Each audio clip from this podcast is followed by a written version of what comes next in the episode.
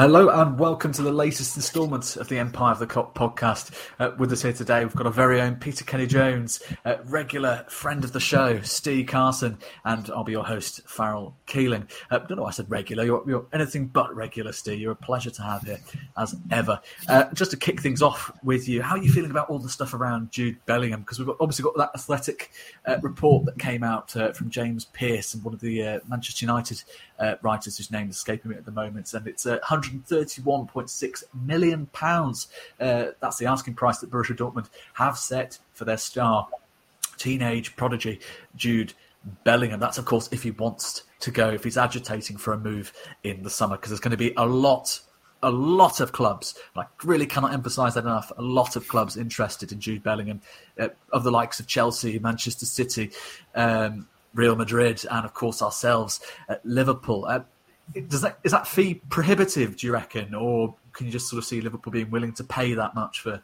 uh, Bellingham?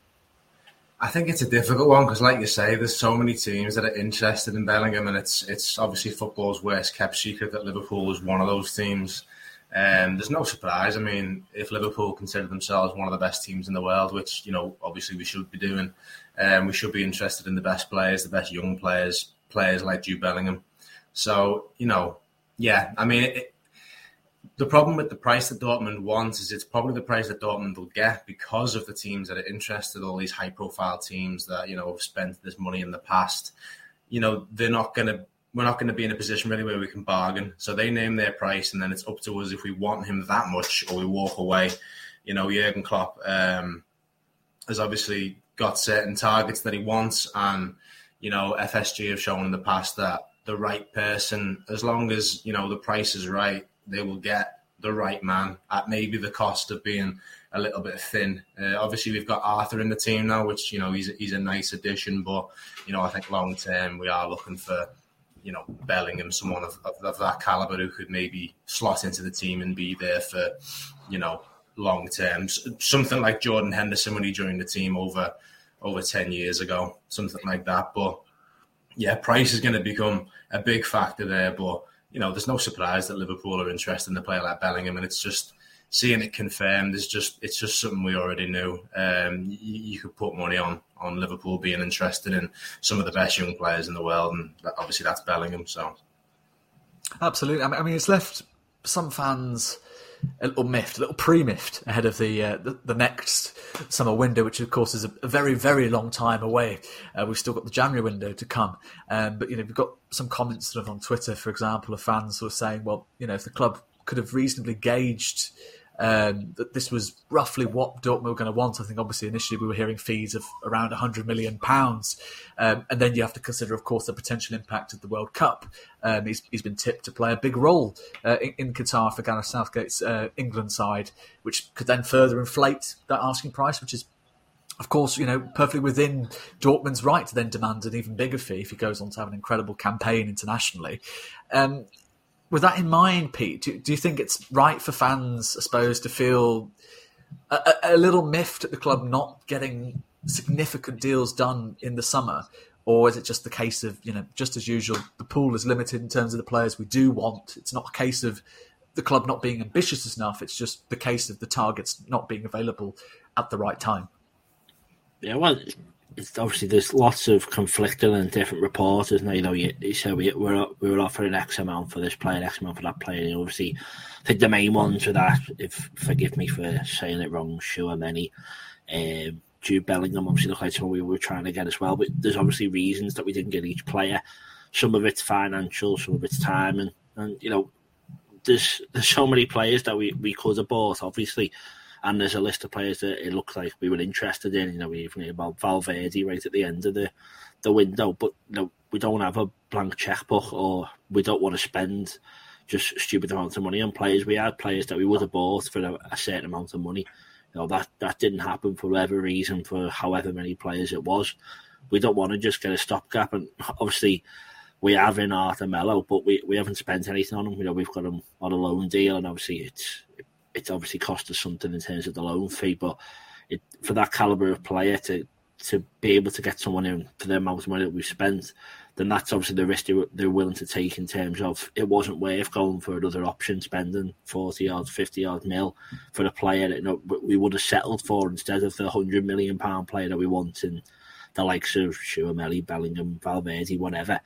So, you know, I don't think you can criticise the club too much for not just signing anyone because if we sign anyone and they come in and they're terrible, then people go, what a waste of money that was. So, you know, it's it just didn't work out for us this summer in terms of getting the marquee midfielder.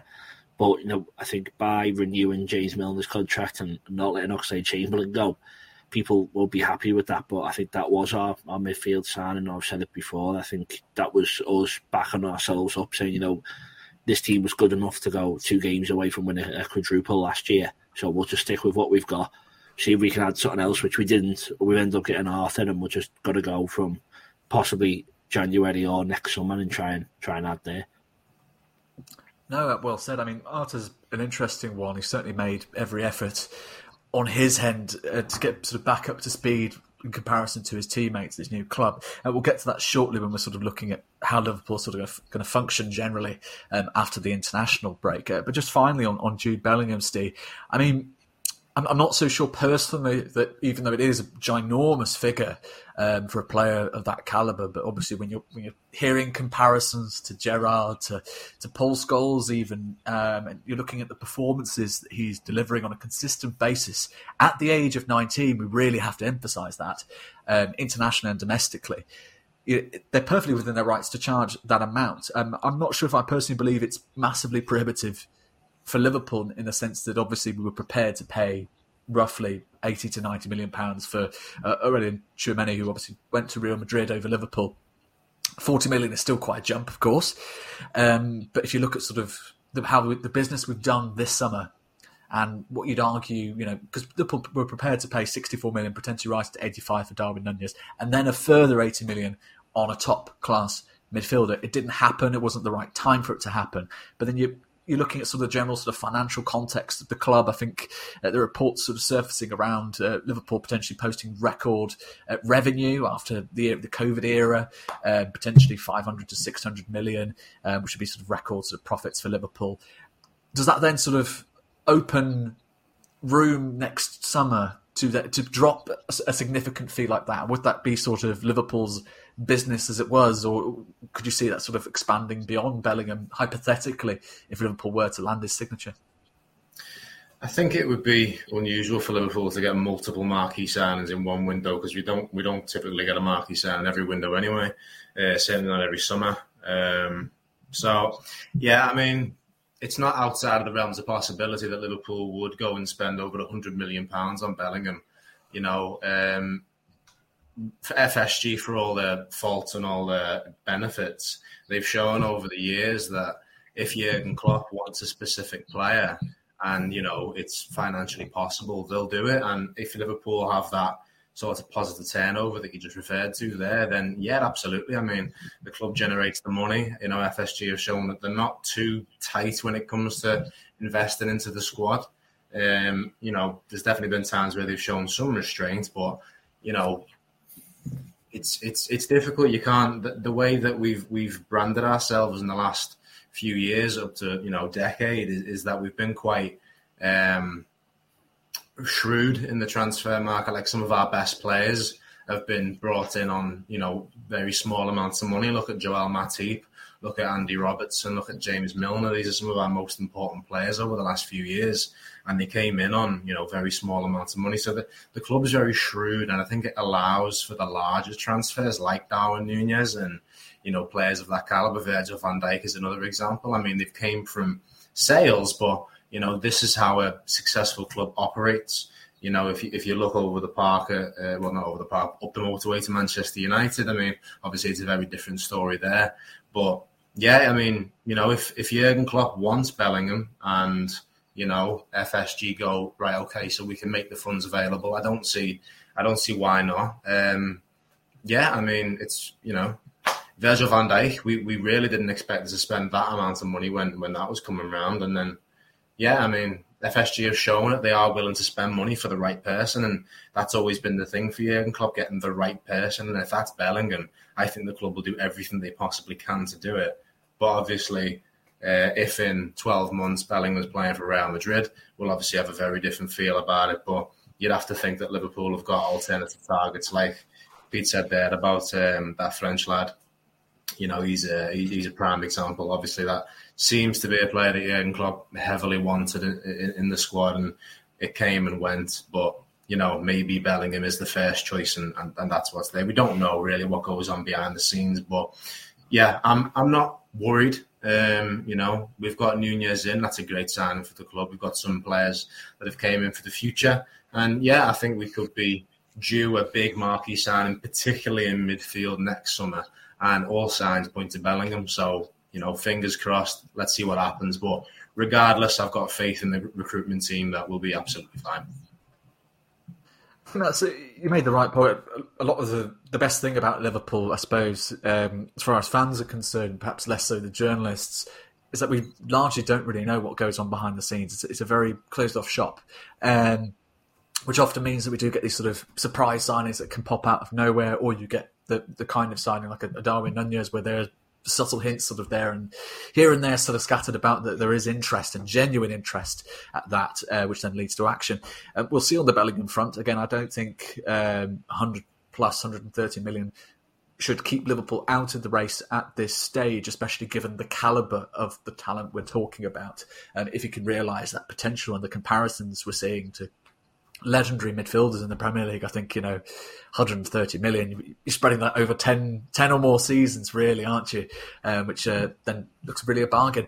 Um, just moving on quickly uh, to one of our very own, of course, Darwin Nunez, who's enjoyed um, a mixed start to life in the Liverpool shirt. Not quite a disastrous start that some have claimed. You know, obviously the three game suspension did sort of mar that early sort of opinion of him. Um, but from there, he seems to have attracted yet more criticism and, frankly, criticism bordering on um, online bullying at this point uh, from his international commitments with Uruguay. Uh, there's a footage going around, a video I'm sure everyone's seen at this stage of him taking a shot in training, uh, which I think is evidently clear to anyone who actually properly looked at the video. Isn't a shot, but it's just a, a miscued cross and obviously he's been slaughtered online for it. Everyone's talking about how it's a joke of a signing and this, that, and the other. I, I mean, Pete, it's absolutely ridiculous, isn't it? I mean, we're talking about the compar. It always seems to be based off that sort of comparison to Erling Haaland, and everyone sort of pointing the finger, and going, "Well, Liverpool fans, you said he was, he was just as good as Erling Haaland, or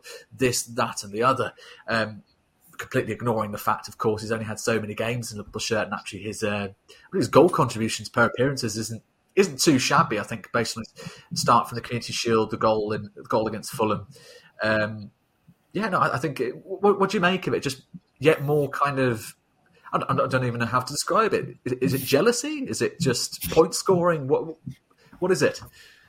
Yeah, I think you know when you sign for you know obviously we know the fee around them is questionable or it's going up to you know a certain number that a lot of people like to use, but it's not there yet. But whatever it is, we spent a lot of money on him. He was always going to be under a lot of pressure. You know, it, the the list of reasons why you know he's he's replaced Mane, which we know he hasn't.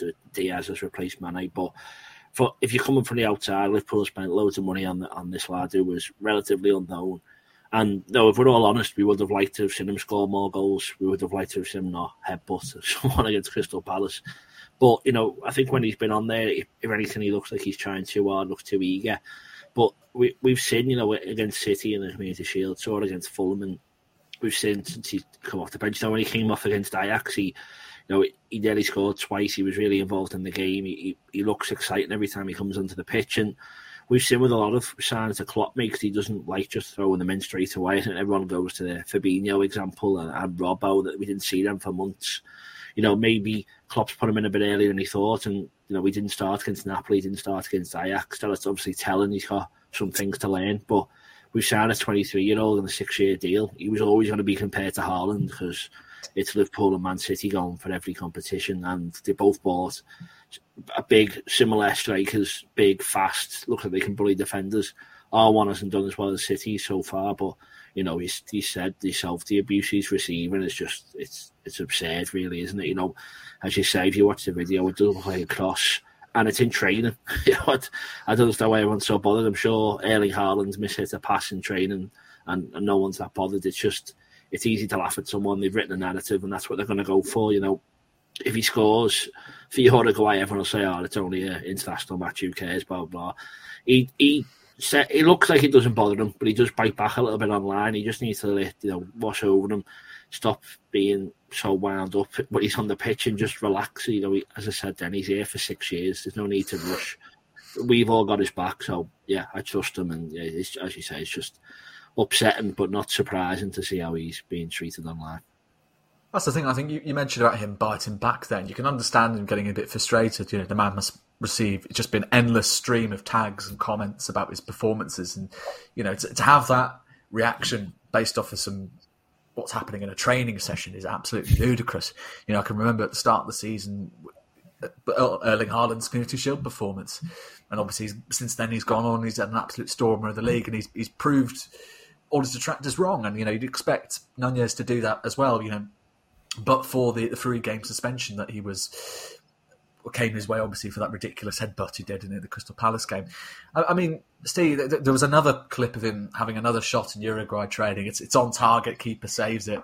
Um, he posted underneath it sort of little a little sort of grinning emoji. I think a lot of people will rightly go, "Oh, it's nothing to make of it." He's just commenting under his national team about an event in training. Um, I mean, I, I personally thought it was almost a very subtle dig at the, his critics just to kind of go, well, look, I can, you know, I can actually shoot, I can hit these on target. Um, but I, I, think I think Pete's probably hit the nail on the head there. The best thing for him to do is sort of just get his head down, just ignore the criticism, delete Twitter if you have to, just focus focus on yourself and, and fulfilling your ludicrous potential. Yeah, it's. I mean, it's just mainly the state of social media, and uh, well, you go on social media, and any fan base, not just Liverpool, not just football. You know, you can even see it like musicians that can get a little bit um, tribal sometimes. It's people just trying to point score. You know, they'll point out all these all these flaws, um, and yeah, I mean, you know, Nunez mishits a pass. It's evidently across. Um, I'm more upset with the player that he actually put the cross into because there was no effort to get to the ball. Um, I mean, he, he could have got to it, but again, it doesn't really matter. It's training. These are the places that they work on these things. And Nunez has hit the ball on target before. He scored goals for Liverpool. It's it's all a bit daft. Um, I don't I don't partake in it myself. Um, but then again, I'm I, I've not I'm not a target like Nunez is. So there's no doubt that he sees it all. Hopefully, and he seems to be the kind of character that will probably laugh it off a little bit. You know, he seems to have a little bit of arrogance about him, a little bit of self belief. Uh, you know, which is a quality that we've seen in players like uh, like like Curtis Jones and Daniel Sturridge in the past. They they know how good they are. So, you know, hopefully Nunez has got that bit about him as well, and he just sort of like you know watered off a duck's back type thing. Hopefully, it's not eating him up inside. I mean, his performances on the pitch have been okay. You know, we can talk about the red card, but that's probably completely unrelated to this kind of discussion that we're having here. But you know, he's he seems like a positive player. Um, obviously, he's, he's, you know he's world class. Uh, if he's not already in the in the eyes of, of everybody, um, certainly Liverpool fans can recognise that he's a world class striker. Hopefully, he goes on to prove doubters wrong. But yeah, I mean, the Erling Haaland stuff was always they were always going to be compared to each other. Like Pete said, we signed Liverpool and Man City signed uh, two very you know similar strikers, big fellas up front who are you know quite good feet. Uh, so you know they're always going to be compared to each other, which you know is slightly unfair. But you see it all the time. Like when Liverpool signed Van Dijk and then Manchester United signed Harry Maguire, there was comparisons there. Obviously, Maguire's on the wrong end of the stick there, and you know he's he's suffered for it. He's basically the biggest meme in the Premier League, you know, and he's been fairly okay for them, to be honest. He's not been amazing like Van Dijk has been for Liverpool, but he's been a serviceable defender for, for Manchester United. But obviously, he's not been the uh, player that they would have expected. And it was similar as well when we signed Thiago, they signed Bruno. There was comparisons there. Obviously, both both teams done well in, in that respect. And yeah, it's the same now. You know, Liverpool signed a big striker. Man City signed a big striker, and the comparisons are getting made, which is very harsh for Nunez, I think, because you know just a few months prior he was getting compared to Mbappe, who's obviously they are both prodigies in football, whereas Nunez is you know world class, if not potential to be world class, and he's a very very good striker, but to be comparing him pound for pound with Haaland is is unfair because Haaland is very clearly the next best. I mean, he probably is already there, but he, we're, we're talking about the next Lewandowski, you know, whereas Nunez, you know, I mean, he could turn out to be an absolute world beater, but I think he'll be a world class striker for Liverpool. And like Pete said, I'm not worried in the slightest. And I just hope that Nunez isn't. He's probably got people around him. I mean, playing for Liverpool, a lot of pressure. No doubt there's people at the club that'll turn around and say to him, ignore these idiots online, just focus on your game. At the end of the day, it's people sat off behind the keyboard that are giving it all out. You know, Nunez is in the training ground, he's on the football pitch, he's living the dream, wearing the kit, he's doing it. He knows he's, you know, above all that kind of stuff. At least you'd, you'd hope so. I mean, if I was Klopp analysing that footage, I'd be quite impressed. You know, wins the ball back high up the pitch, um, feeds the ball off. It doesn't quite work out for him, but I think you know, all in all, that's a pretty good passage of play. Um, but that's just us, I'm sure. Um, before we move on to our final topic, I'm reliably informed that Pete has a quiz for us. So, welcome everyone back to the Pete Quiz.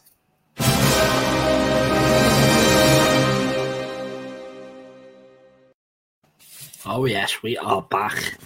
It's been um, it's been a it's been a long few weeks without it. I'm sure you've all been missing it as much as I have. Um, as it's international break, I thought I'd ease everyone back in with a, a Liverpool international related quiz. I can't go too heavy because we have got a, a World Cup coming up where I will have to fill some gaps with more World Cup related content for you all. But in the meantime, I've got a simple back and forth, a game of tennis between you two. No lives, just keep going. 2018 World Cup in Russia. Six Liverpool players played in the competition. All you got to do is name them, take a turn a piece. And let me see if I've got a coin. If, if, obviously, the six, so it goes to a tiebreaker. If not, and I do have a tiebreaker question, but you just, it's first one to get, what is that, four wins? Yeah, so four's the winner, but just keep going until you're bored or until we get all six or whatever. But um, stay heads or tails? Ah, uh, heads, please confirm it's tails. Farrell, would you like to go first or second? uh, go on, Steve. I'll let you. I'll let you go first.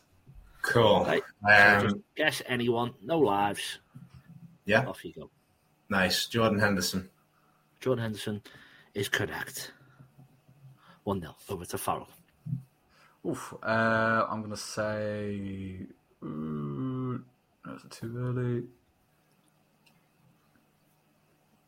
And any internationals, isn't it? It's not. Sorry, it was not not just anyone the, in the World Cup. World Cup 2018. 2018. Um, Dejan Lovren. Liverpool players played. Yes, Dejan Lovren is correct. Well done. One one. Gini Wijnaldum. Gini Alden is a wrong answer. Ooh. So Farrell. Um, I'm gonna say. Uh, so we've got Dejan Lovren. Fabinho? Fabinho is incorrect. Oof. Back to you, Steve. Roberto Firmino. Roberto Firmino is a correct answer. Firmino. And, mm, so back to Farrell. Uh, 2 1 to stay. Oh, I can't remember this one. Was he? Was he?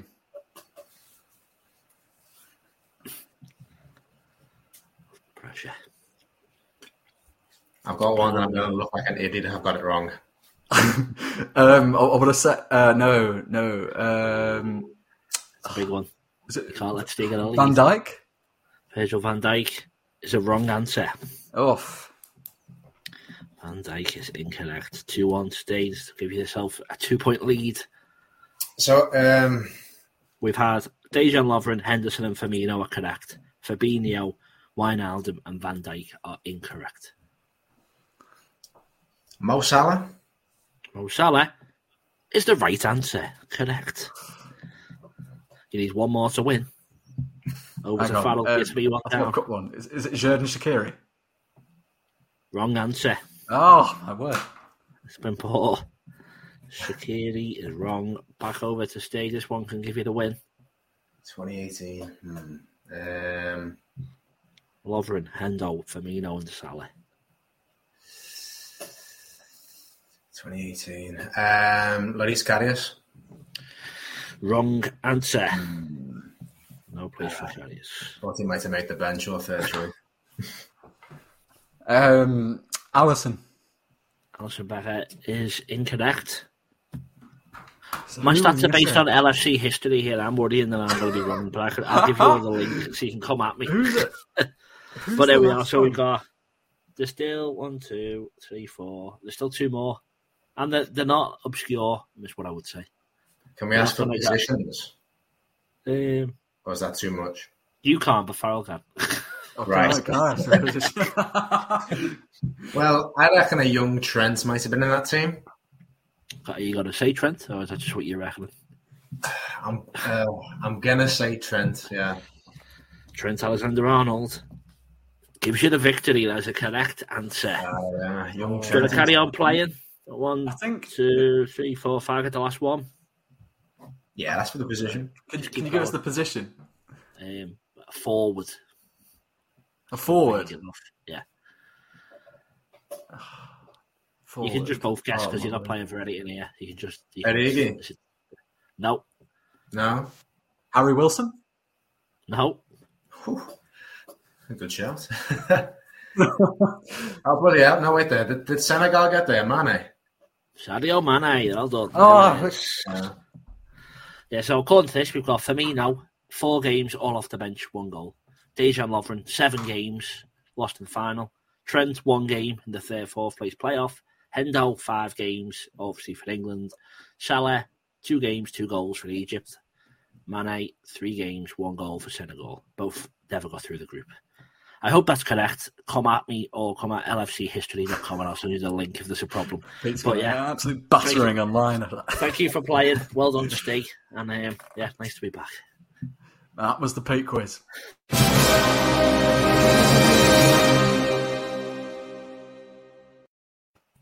Oh, feeling, feeling a, a bit rusty out, but congratulations to the. It's been a long, long while we've missed this. I'm sure we'll have it back.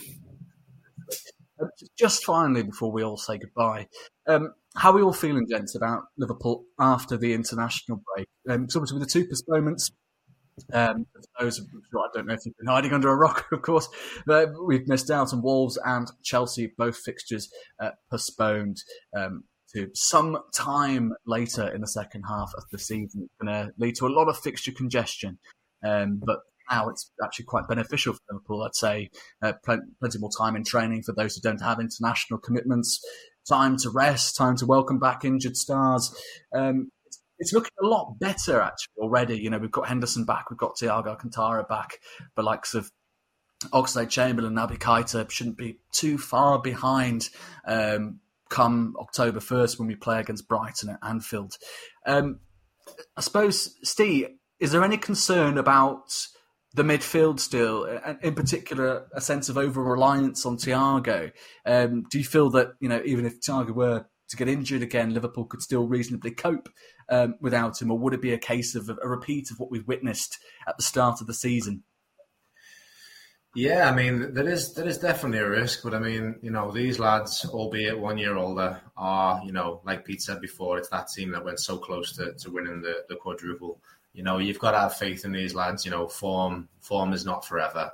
Uh, obviously, the, the famous, um, you know, form is temporary, class is permanent. I've I've no doubt that these players have still got it. They've not all suddenly just fallen off a cliff. Um, you know, remember how many games we played last season? That was a tough slog for the players as well.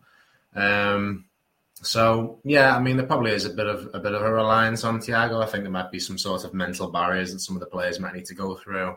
You know, hopefully the likes of Elliott and Carvalho can help uh, add that creative spark in midfield. We're yet to see, you know, a great deal of Arthur. I think I think Arthur could be a surprise uh, in midfield. You know, he's got that creative flair that I think we've been lacking. I think, you know, if you have that destroyer in midfield like Fabinho, you know, Henderson's capable of doing it too. Playing with um, Thiago and Arthur, or even you know a bit of a less creative spot like Henderson and, and Arthur, or, or Keita getting put back into the fold. You know, I think there could be a little bit of a surprise there. Um, you know, expectations are fairly low, I think, on Arthur.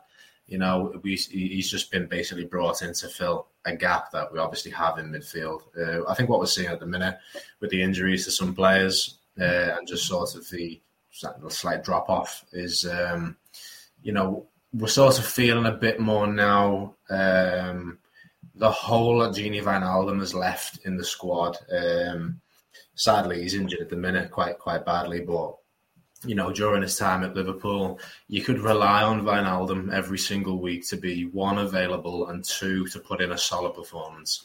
The midfield lads this season, I mean, they know better than everybody that they've they've underperformed. Um, I'm not really overly concerned. Uh, oh, I should say that exception of Thiago and young lads, they've they've been you know particularly uh, uh, outstanding. It's it's it's more um, Henderson, Fabinho, and, and, to a lesser extent Milner. But um, yeah, I'm I'm not overly worried. The break is a positive. Um, you know, it's a blessing in disguise, if you like. Um, put the shoe on the other foot. If we were smashing it like Man City, where we'd be talking, you know, the other way around, we'd be saying, "Oh, this might disrupt our form."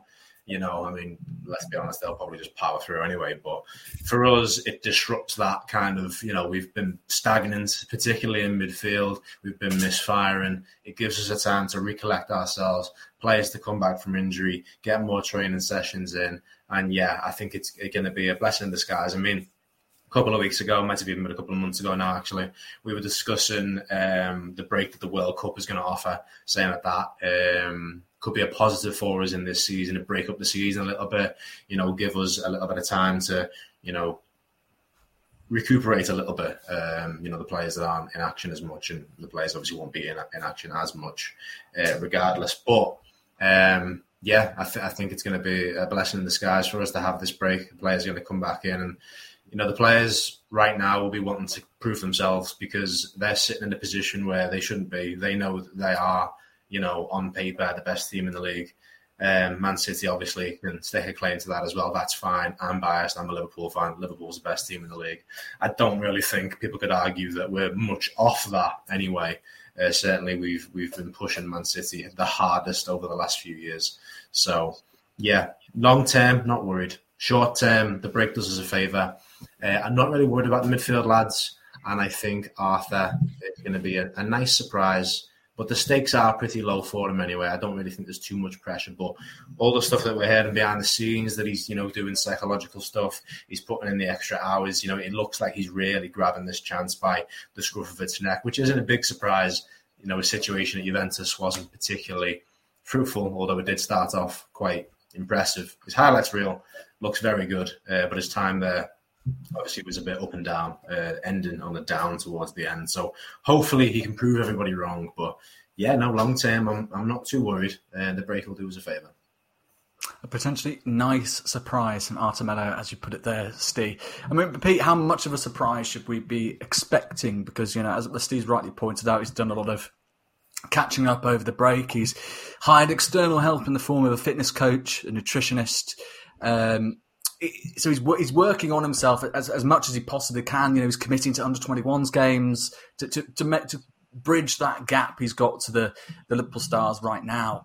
Um, we know there's a fantastic player in there. You know, I don't think both Barcelona and Juventus invest in a in a play like that unless there's a quality talent there. We've obviously you've written yourself on Leo Messi, previously comparing him to uh, former teammate uh, Xavi, who of course now manages Barcelona. Um, it, it's a bit of a far cry now, of course, from what that initial when that initial prediction came about four years ago, I believe.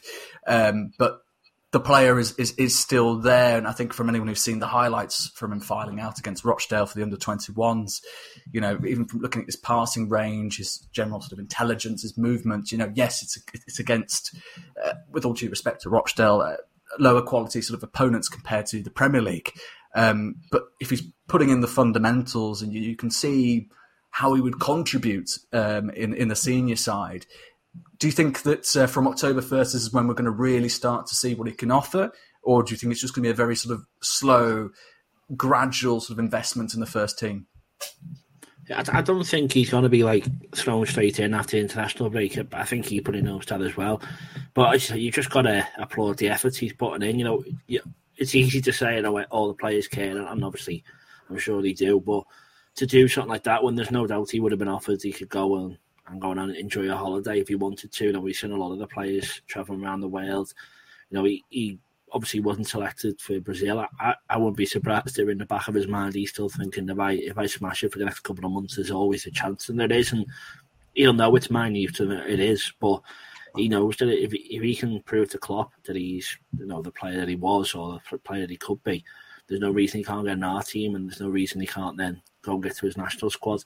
You know, once that opportunity, which probably will pass him by, it'll be after the World Cup again. He's got another break, so he's basically got you know two months on, two months off type thing before it, his Liverpool career will properly start, and he's going to be doing everything he can to to make sure that we sign him. You know, he, he's on trial, isn't he? He's only on loan, and although it was all that stuff, there's no option to buy, and we discovered that there is one written into the contract.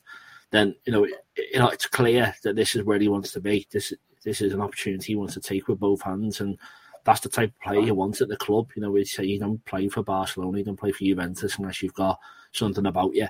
And you know, I think he. I watched the game against Rochdale, the full thing, and he was just him and Bajcetic, if that's how I say it again. Sorry, um, they just looked really tidy on the ball, and you could see, you know, we can't trust Thiago to play every week. Unfortunately, there'll be one here when he, he's boss.